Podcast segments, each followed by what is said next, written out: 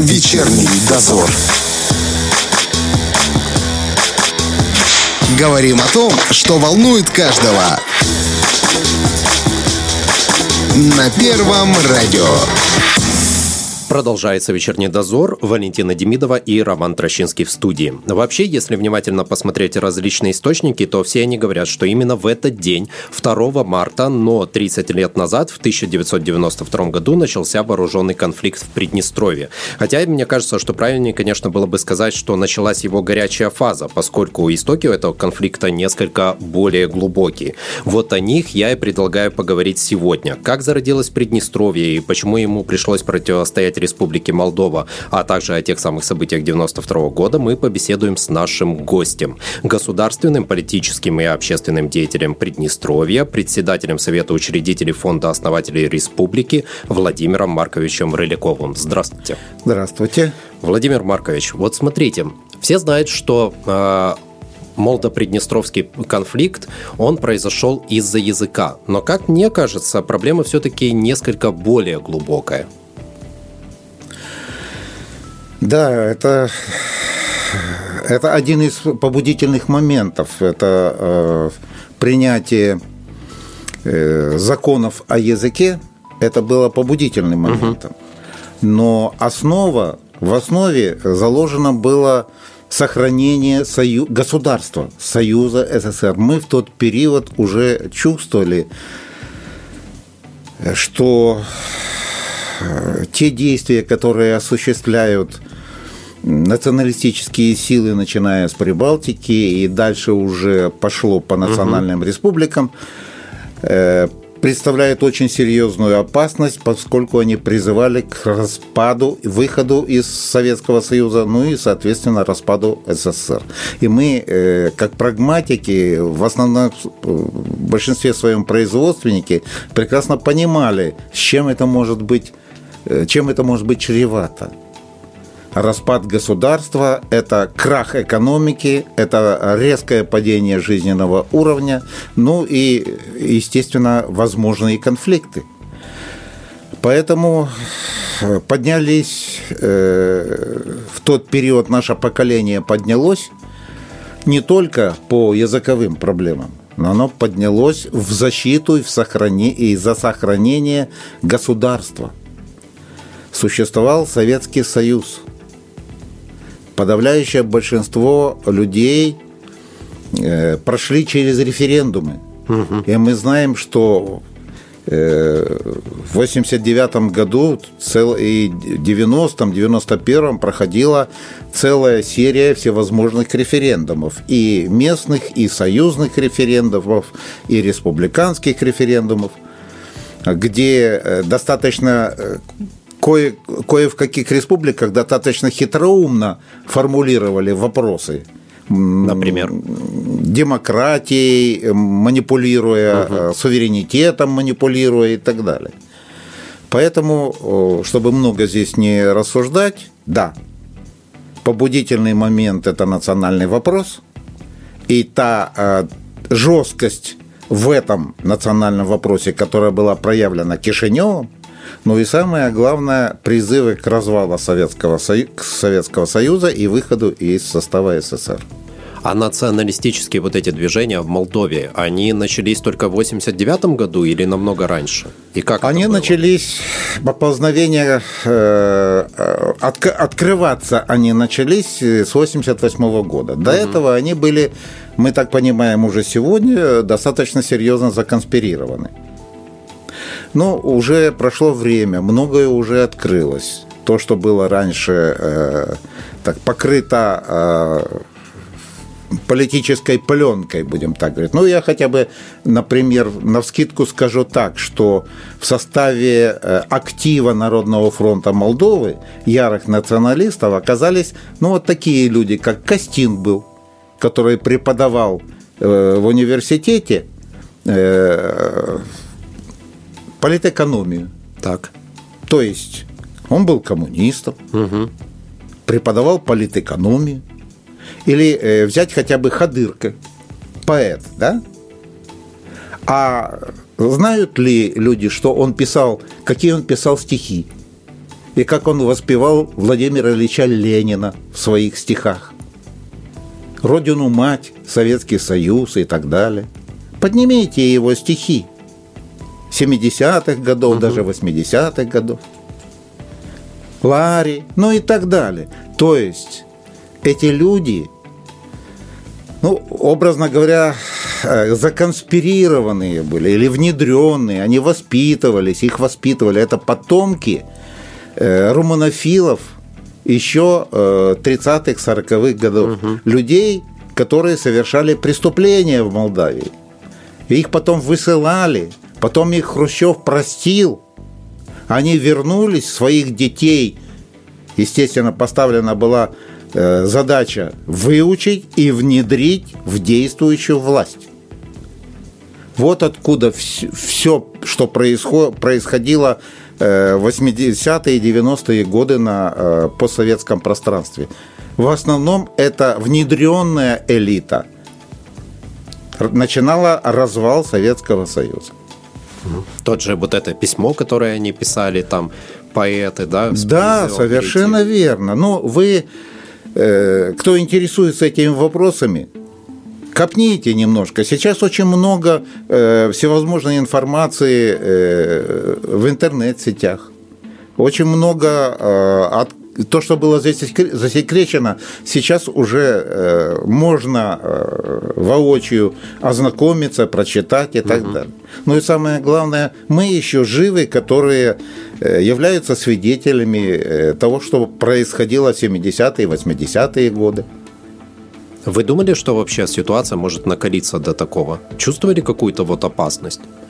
Мы начали ощущать эту опасность, э, откровенно вам выскажусь, ну хотя бы люди того уровня, которые э, были причастны к каким-то э, какой-то политике.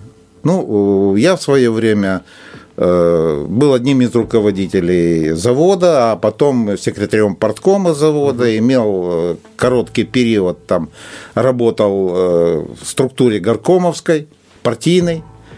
И у меня был уже доступ к определенным документам, материалам, материалам, э, закрытым для э, всеобщего обозрения. Но горкомовские работники имели на руках э, материалы пленумов ЦК, закрытых пленумов, стенограммы имели. И когда ознакомливались мы в тот период, мы уже начинали понимать, что эти люди что-то не то делают там наверху, которые нами руководят. Поэтому уже в 80-х годах э, понимание вот это э, начало у нас проявляться. Почему мы э, в 89 году, уже в конце 80-го, 89 -го года, прекрасно понимали, что речь уже не просто о языке, а речь идет о, о сохранении государства – и мы уже тогда поднимали этот вопрос. Но, увы, кто нас мог услышать в тот период? Хотя э, наши делегации выезжали в Верховный Совет, и мы пытались донести это через наших депутатов в Верховном Совете Союза СССР. Мы были депутатами э, Молдавской ССР. Ну, в частности, я был депутатом, и мы тот короткий период, когда мы э, работали в Кишиневе, в Верховном Совете, мы пытались тоже э, объяснить, но э, мы поняли за 2-3 недели, что мы там начали работать, мы поняли, что нас не слышат и не хотят слышать. Более того, против нас э, такая кампания была организована, что в конечном итоге мы вынуждены были э, прекратить работу угу. в Верховном Совете Молдавской ССР. Поясните, вот был сперва законопроект о функционировании языка да, на территории МССР, и потом он стал именно уже законом. В чем была его именно опасность? А то Поясняю. многие не понимают. Поясняю. Ну, в э, конце 80-х годов, в начале 90-х была такая практика внедрена в Советском Союзе, то есть на принципах широкой демократии – это обсуждение, обсуждение законопроектов, угу. это выборы э, директоров, крупных руководителей и так далее. То есть э, широкая народная демократия, в так. том числе и по обсуждению законопроектов. Так. После э, пленума э, по национальным вопросам ЦК КПСС э, где было принято решение, значит, э, целый э, пакет решений по этому вопросу и даны соответствующие указания значит, местных ЦК, национальных ЦК, значит, провести работу по совершенствованию законодательства и наработать свои предложения. То есть было принято решение э, по разработке и э, прием, приему, принятию целого ряда законов о языках национальных республик. Так, так. И э, с 88 года, с конца 88 года эта работа велась значит, при ЦК. Были разработаны проекты законов – и э, а, в частности в Молдавии они были напечатаны э, в газете «Советская Молдавия», и поступила команда обсуждать. Я в тот период был секретарем порткома, и, естественно, поступила такая команда, и началась проработка этих вопросов. То есть на а, партийных собраниях, э, на собраниях активов обсуждались эти вопросы, собирались предложения, формировался пакет предложений, и, в принципе, те э, проекты, которые э, вынесены были на обсуждение, они были удобоваримы, будем угу. так мягко говорить. Угу. Потому что э, там присутствовало положение о двуязычии. Нормально. Вот, о двуязычии. Э, достаточно э, разумное обоснование было почему. Но уделялось, конечно, достаточно много внимания более широкому развитию и молдавского языка, охвату э, знанием языка всего населения. Вот. Ну и целый ряд положений, стимулирующих вот и культуру, и язык все вроде бы нормально было. Такое здоровое национальное Да, здоровая движение. инициатива была такая, да. законодательная, проработана. И все нормально. 89 год, первая половина 89 года прошла Э, в рамках обсуждения, принятия дополнений, изменений и э, участвовали в этом не только партийные органы, и советские органы, городской совет э, в Тирасполе и в других городах и районах. Значит, после окончания обсуждения, где-то в мае месяце, принимали соответствующие решения и отправляли все это в Кишинев. Угу. И вдруг в мае месяце Народный фронт выступил э, с альтернативными законами о языках. Мы еще не знали э, в тонкостях, э, как звучат эти проекты. Но кое-какие элементы уже до нас до, доносились. То, что молдавский язык должен быть переведен на латинскую графику – это один из основных элементов, и он должен быть единственным государственным э, в республике. Вот эти два основных момента. И это было очень тревожным, прозвучал как звоночек. Но это шло параллельно с теми процессами, которые, политическими процессами, которые происходили в целом в республике это а, разнузданность деятельности э, Верховного Совета Республики Молдова, то есть шло переименование, э, принятие новой символики, э, изменение Конституции в конечном итоге, принятие решений по пакту Риббентропа-Молотова в июне месяце. Ну и, в общем, вот такой, такой накат шел, волна. Угу. Вот. И на этом фоне языковой вопрос звучал-то. И в конечном итоге э, э, ситуацию, конечно, не сидели и э, мы. Многие участвовали. В Кишиневе зародилось интердвижение. Из городов районов республики актив, активисты съезжались на соответствующие собрания, конференции, активы, которые проводились в Кишиневе, обсуждали эти вопросы. То есть э, была создана как бы альтернатива Народному фронту, интердвижение. И возникла такая ситуация, что мы тоже должны были как-то активно этому противодействовать. И поступило предложение э, для того, чтобы активизировать э, рабочий класс, население, значит, э, сформировать Объединенный совет трудовых коллективов или рабочие комитеты. Угу. И начала проводиться работа в этом плане. Поскольку советы трудовых коллективов уже имели значимый вес в трудовых коллективах, коллективах авторитет, Поэтому началась вот эта работа, и в августе месяце была э, проведена конференция в Тирасполе, ну и в других городах, э, районах республики проводились, то есть э, Приднестровье проводила все это. И параллельно в Гагаузии тоже подобная работа шла, поскольку мы поддерживали постоянные контакты с Гагаузом, познакомились мы как раз на той сессии языковой в августе. Uh-huh или были определенные встречи. В конечном итоге мы получили проекты э, законов, которые собирались вынести 31 августа 1989 года для принятия в Верховный Совет. Э, после того, как вернулись наши депутаты – которые выезжали на установочную сессию в Кишинев. И они привезли с собой эти документы. И после, э, в первую очередь, э, депутаты от завода Кирова, которые, где и ознакомились с этими проектами, и на утро возник стихийный митинг.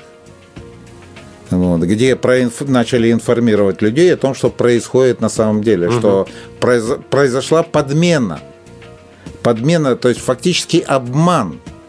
Обман населения. Мы обсуждали одно, говорили об одном, э, говорили о том, чтобы мы должны быть более сплоченными, люди всех э, национальностей и так далее. Мы прекрасно э, находили отзыв у всех, кто проживает и с кем работали рядышком, и понимание находили. И тут на тебе, значит, вот такие проекты.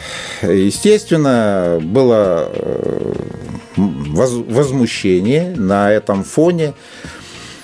Э, прозвучало то, что мы должны дать радикальный отпор. Ну, вначале в правовом плане шло, э, был посыл Кишинев, запрос, в чем дело и так далее.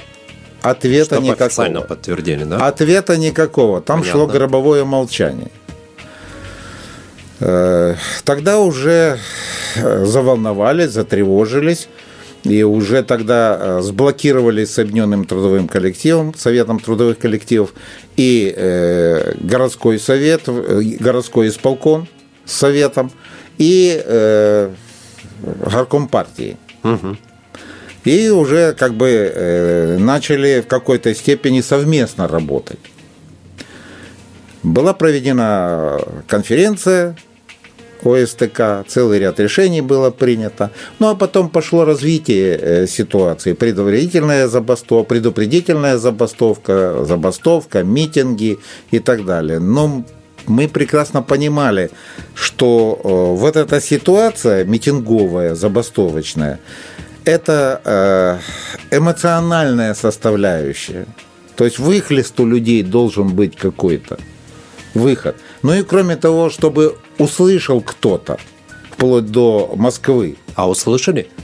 Вот. Ну, услышать-то услышали. Но, Но я приведу такой пример. Так. Э, наши делегации, э, ну, мы направили целый ряд делегаций, в том числе наша делегация постоянно находилась в Москве и работала с нашими депутатами угу. Верховного Совета. Так.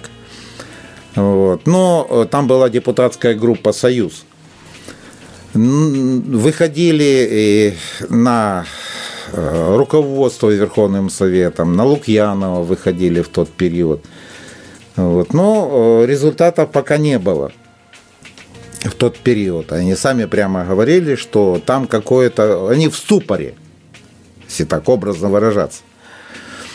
Э, я могу привести даже такой пример. Еще в период забастовки, где-то в 20-х числах сентября, э, позвонил Лукьянов. И э, меня пригласили к телефону. И он спросил, как там ситуация. Я ему коротко обрисовал, что происходит у нас. Он единственное, что он э, сказал или сумел сказать, ребята, не раскачивайте лодку. Для нас тогда стало все понятно. Создание Приднестровского государства на тот момент это был единственный выход. Вы знаете, что в той ситуации когда мы уже поняли, э, что возврата к прежнему состоянию не будет, угу. И что необходимо э, что-то достаточно жесткое и э, в правовом плане отработанное противопоставить национализму, который уже вовсю процветал в Кишиневе. Там уже и ЦК, КП, э, КПМ было в какой-то степени подмято. Там, я уже не говорю о президиуме Верховного Совета, э, тоже были, так сказать, подмяты под, на, под Народный фронт. Поэтому э, мы должны были э, что-то противопоставить после забастовки. Да, то есть э, мы э, очень трудно выходили из забастовки. Так. Потому что э, требовали результатов. Вот чем мы бастовали, люди задавали вопрос. О чем мы бастовали?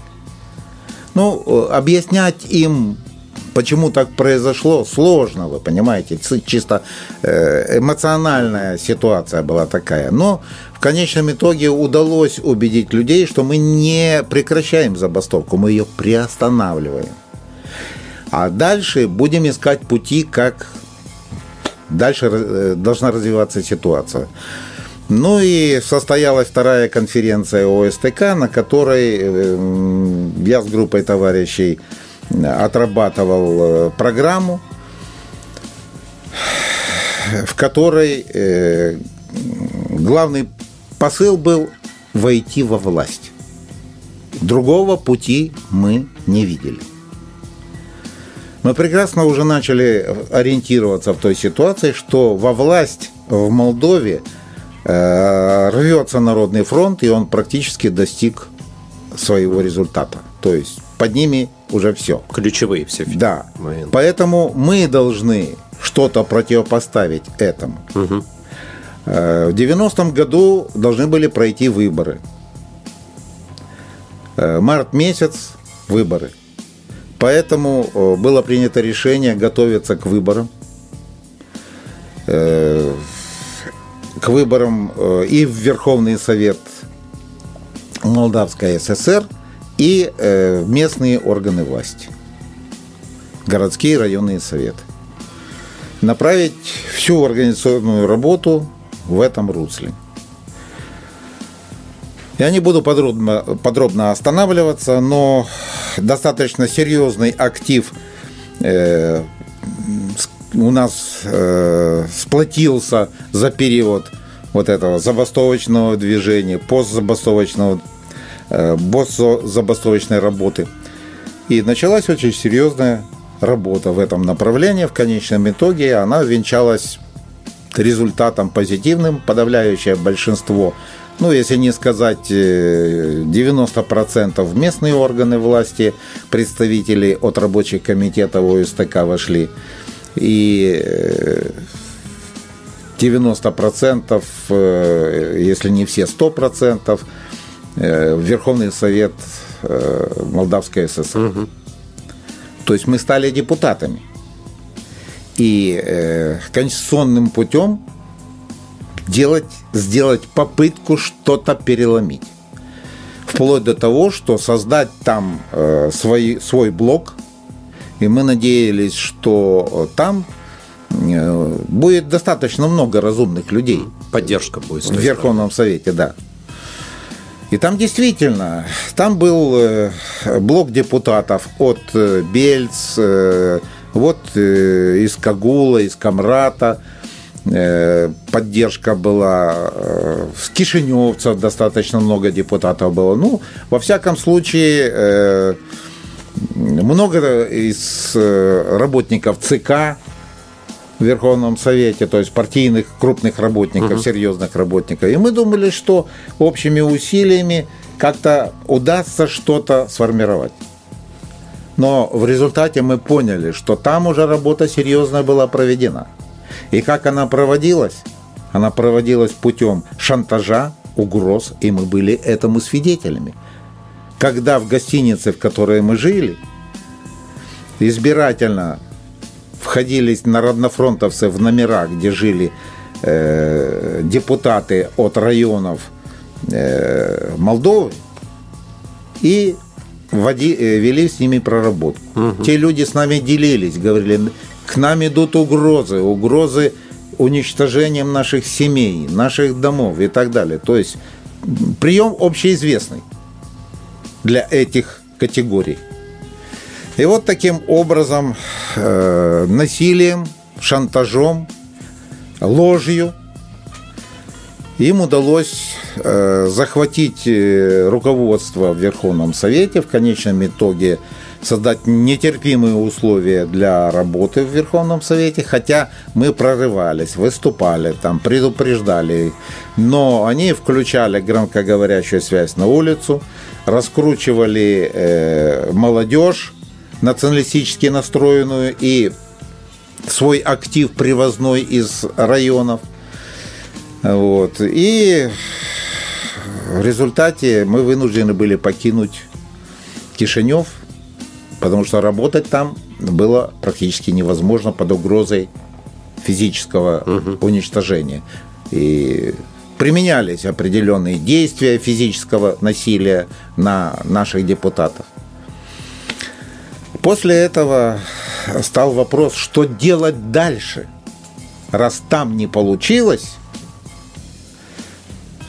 ну, раньше еще вынашивались, как мы сначала шутили, э, мечты о возрождении Молдавской автономной республики, которая существовала до 1940 года.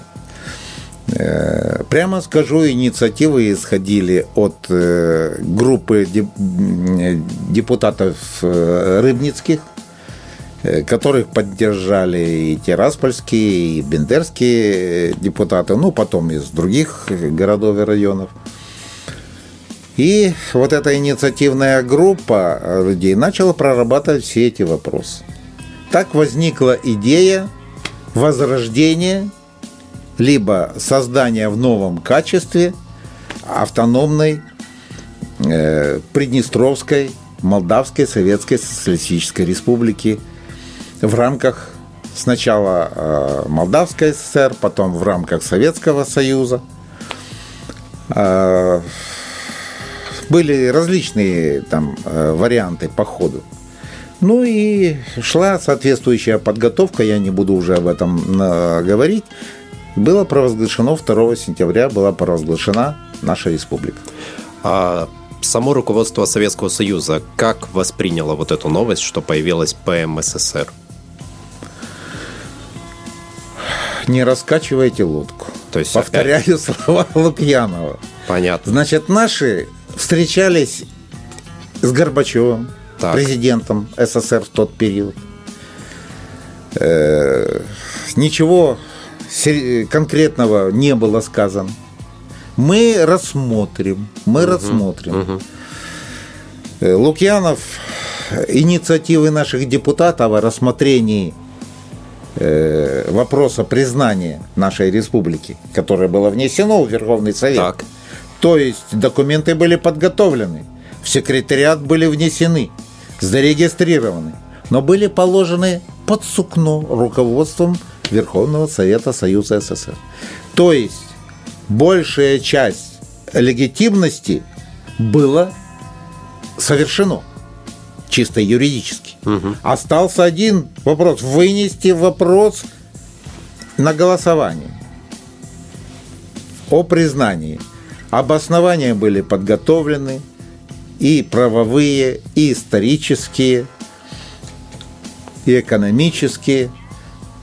Но под сукно было положены все эти документы. Так вопрос о, о признании Приднестровской республики и не был вынесен на э, сессию Верховного Совета. А правый берег Днестра как это воспринял? Ну, на правом э, берегу была истерика, естественно. И не просто истерика, там и сепаратистами обзывали нас, и как только не обзывали, и то же самое противодействие было и в Москве, они тоже ходили там толпами, так сказать, молдавские депутаты. Вот. Ситуация была очень накаленная, очень напряженная, но э, в той ситуации была в целом уже в Союзе напряженная ситуация, и как э, сказал один из э, функционеров нашей делегации, что ребята пока что не до вас. Угу. Нам тут разобраться нужно, что происходит в целом. Хотя наши в открытую им говорили, а в целом происходит что? Вы подзапустили все это до такой степени, что союз разваливается. Нужно жесткие меры предпринимать уже. Уже в тот период, в 90-м году, говорилось о жестких мерах, о жестких шагах. Угу. Ну, те шаги, которые пред, начали предприниматься э, в конце 90-х, э, начала 91-го года, и попытка сформировать законы, нормативную базу о порядке выхода из состава СССР и так далее. Законы это были приняты. И сейчас мы пытаемся донести исторические факты, что сепаратистами являемся не мы, кто стоял за сохранение Союза Советских Социалистических Республик, с государства с конституцией, объединяющих все республики, народы, которые жили в Советском Союзе. Разве мы были сепаратистами? Мы отстаивали государство. А сепаратистами фактическими были те, кто ратовал за развал Союза СССР кто объявил о собственном суверенитете, кто объявлял о выходе из состава СССР и призывал всех остальных. Вот кто были преступниками, нарушителями Конституции и подпадали под соответствующие э, э, статьи Уголовного кодекса Союза СССР. Но результат мы видим. Что крайними оказались совсем не те люди – Смотрите, а, республика появилась в 90-м году, да, а вот а, вооруженный конфликт уже в 92-м. Казалось бы, прошло там, ну, полтора, почти два года. А было вообще ощущение, что все может обернуться именно так, как обернулось вот а, начиная с марта 92-го и дальше?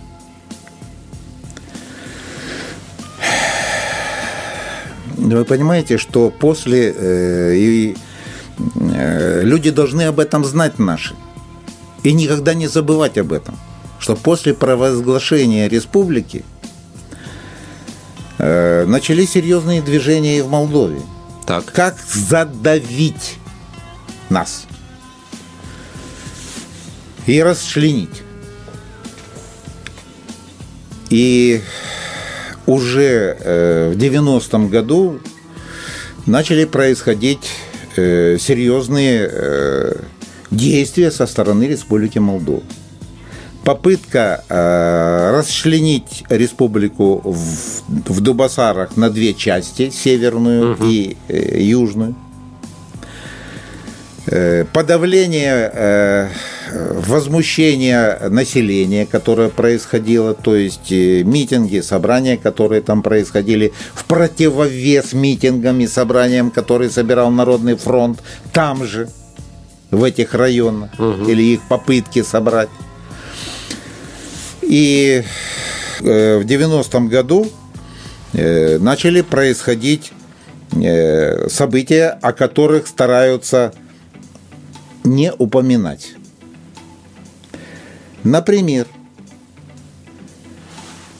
обстановка э, в 90-м году произошла на мосту, когда возмущенные люди не пускали ОМОН, который двигался э, в Дубасары. И погибли группа, было ранено, э, по-моему, человек 7 и трое э, погибли. Э, потом начали происходить там же в Дубасарах целый ряд э, событий и последующих того же 90-го года, 91-го года. А в 92 году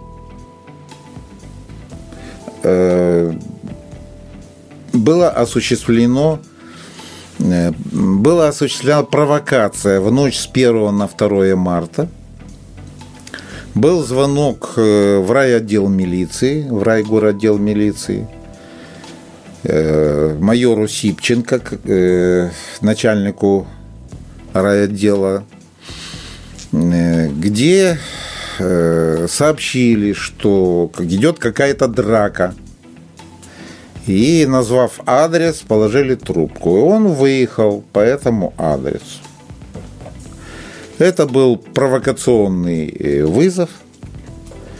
Э, его заманили в ловушку и расстреляли из автомата. Это послужило толчком для того, чтобы народ хлынул на улицу. Э, После этого люди, которые э, начали собираться возле райотдела, э, подошли казаки, и произошла вторая э, акция. Начались выстрелы со стороны полиции, и был убит казак, молодой казак Зубков. Вот с этого это был э, основной побудительный момент. Но результат э, ситуации был такой, что э, рано утром Игорь Николаевич меня вызвал и направил в Дубасары, там а, обострилась ситуация, чтобы я разобрался и доложил. По приезду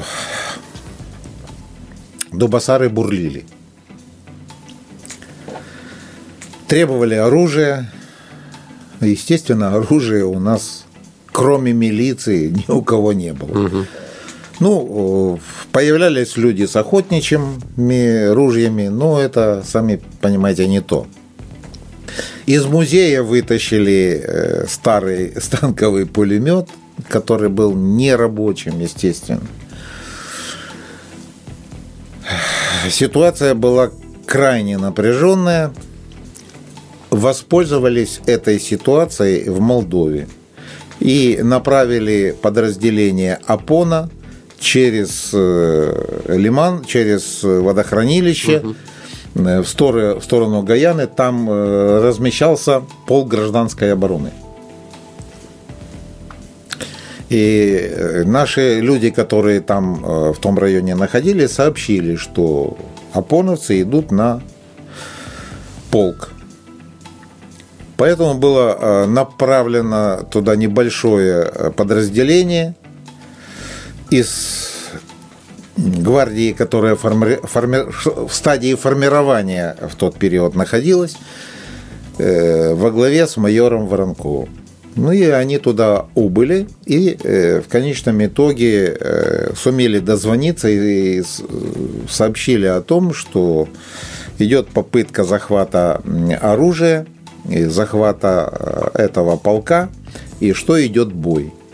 Что можно было, собрали и направили в поддержку нашим ребятам, которые там сражались, и поставлена была задача вывести семьи военных. Ну, не буду в подробности вдаваться. Э, геройски погиб э, в результате э, майор Воронков. Накрыл гранату собою. Раненые, целая группа ребят была ранена, но им удалось посадить в автобус семьи военнослужащих – и э, вытолкать. Хотя вслед стреляли из автоматов и э, даже ранили э, женщину и ребенка ранили в автобусе. Мы, почему я об этом говорю? Очень много говорят о геноциде, особенно в нынешнее время, в нынешней ситуации.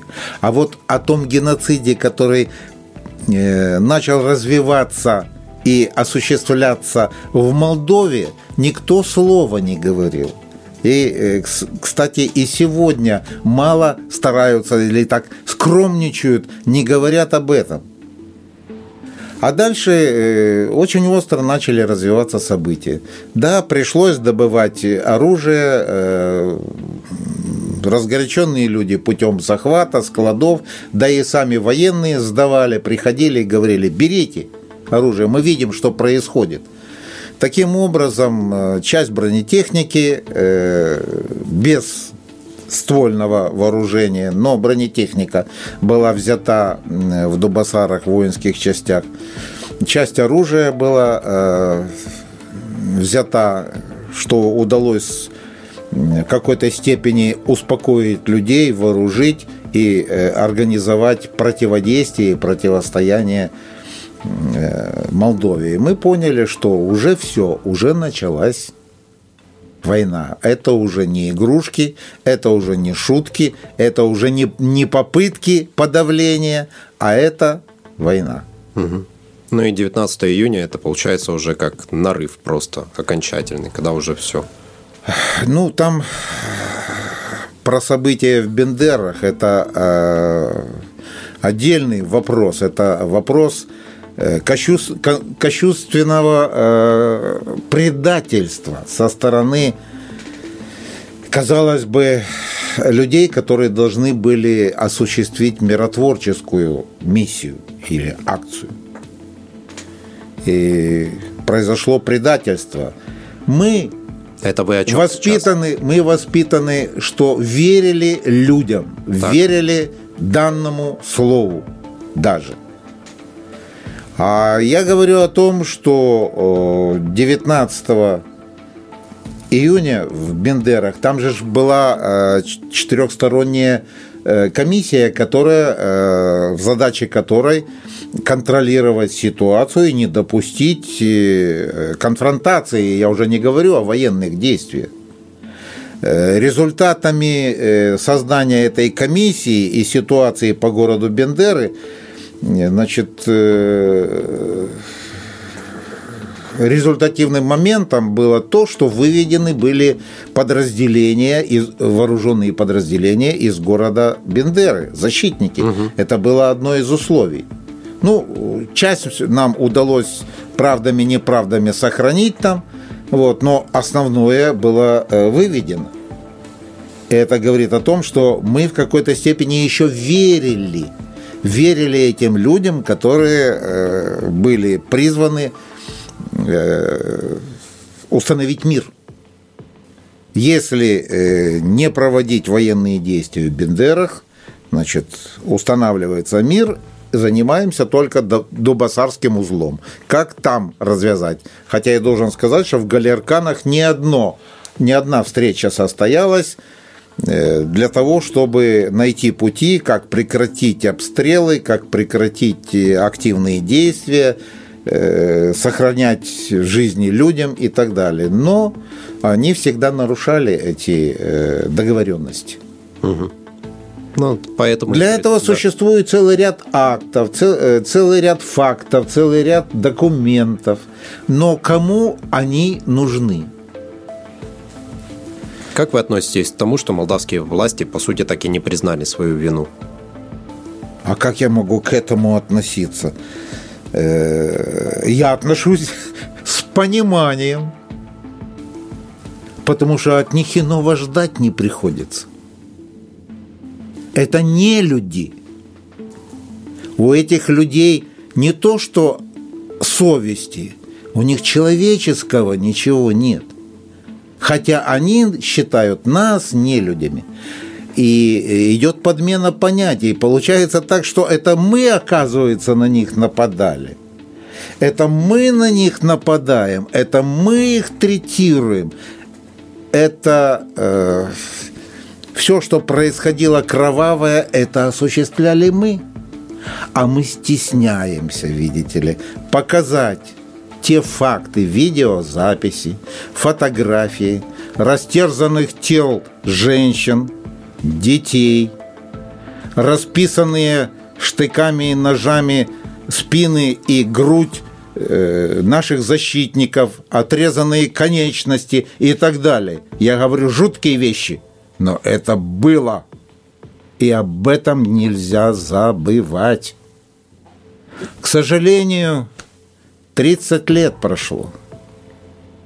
И, к сожалению, э, многие, кто, у кого сглажено все это, кто-то э, подзабыл, а кто-то и не хочет помнить. Ну, знаете, Владимир Маркович, пока есть такие, как вы, которые это хорошо помнят и хорошо могут рассказать, я думаю, что это все-таки не забудется. И чем больше люди будут знать свою историю, тем, в конце концов, меньше вероятность того, что события 90-х, 92 года, они повторятся. Ну, я надеюсь на то, что наша, наши органы власти, как и Верховный Совет, и президент, и исполнительные органы власти. Мои слова, э, может быть, где-то кого-то затронут. А я еще раз призываю, призываю э, наши высшие органы власти. Люди, давайте вспомним, что происходило в 92 году. Кто в этом виноват? Кто осуществлял геноцид в течение целого полугода, будем так говорить, вот с марта по июнь месяц. И нужно вспомнить тех людей, которых сжигали, расстреливали, Гусара, Остапенко, расстрелянные скорые помощи с беременными женщинами, детей растерзанных. Я уже не говорю о защитниках. Давайте помнить и не допускать повторения. Я надеюсь, что к вам прислушаются. Спасибо вам большое. У нас сегодня в гостях был государственный политический и общественный деятель Приднестровья, председатель Совета учредителей Фонда основателей Республики Владимир Маркович Рыляков. Спасибо. Спасибо за внимание вам. Спасибо. А эфир сегодня для вас вели Валентина Демидова и Роман Трощинский. Всем пока. Вечерний дозор.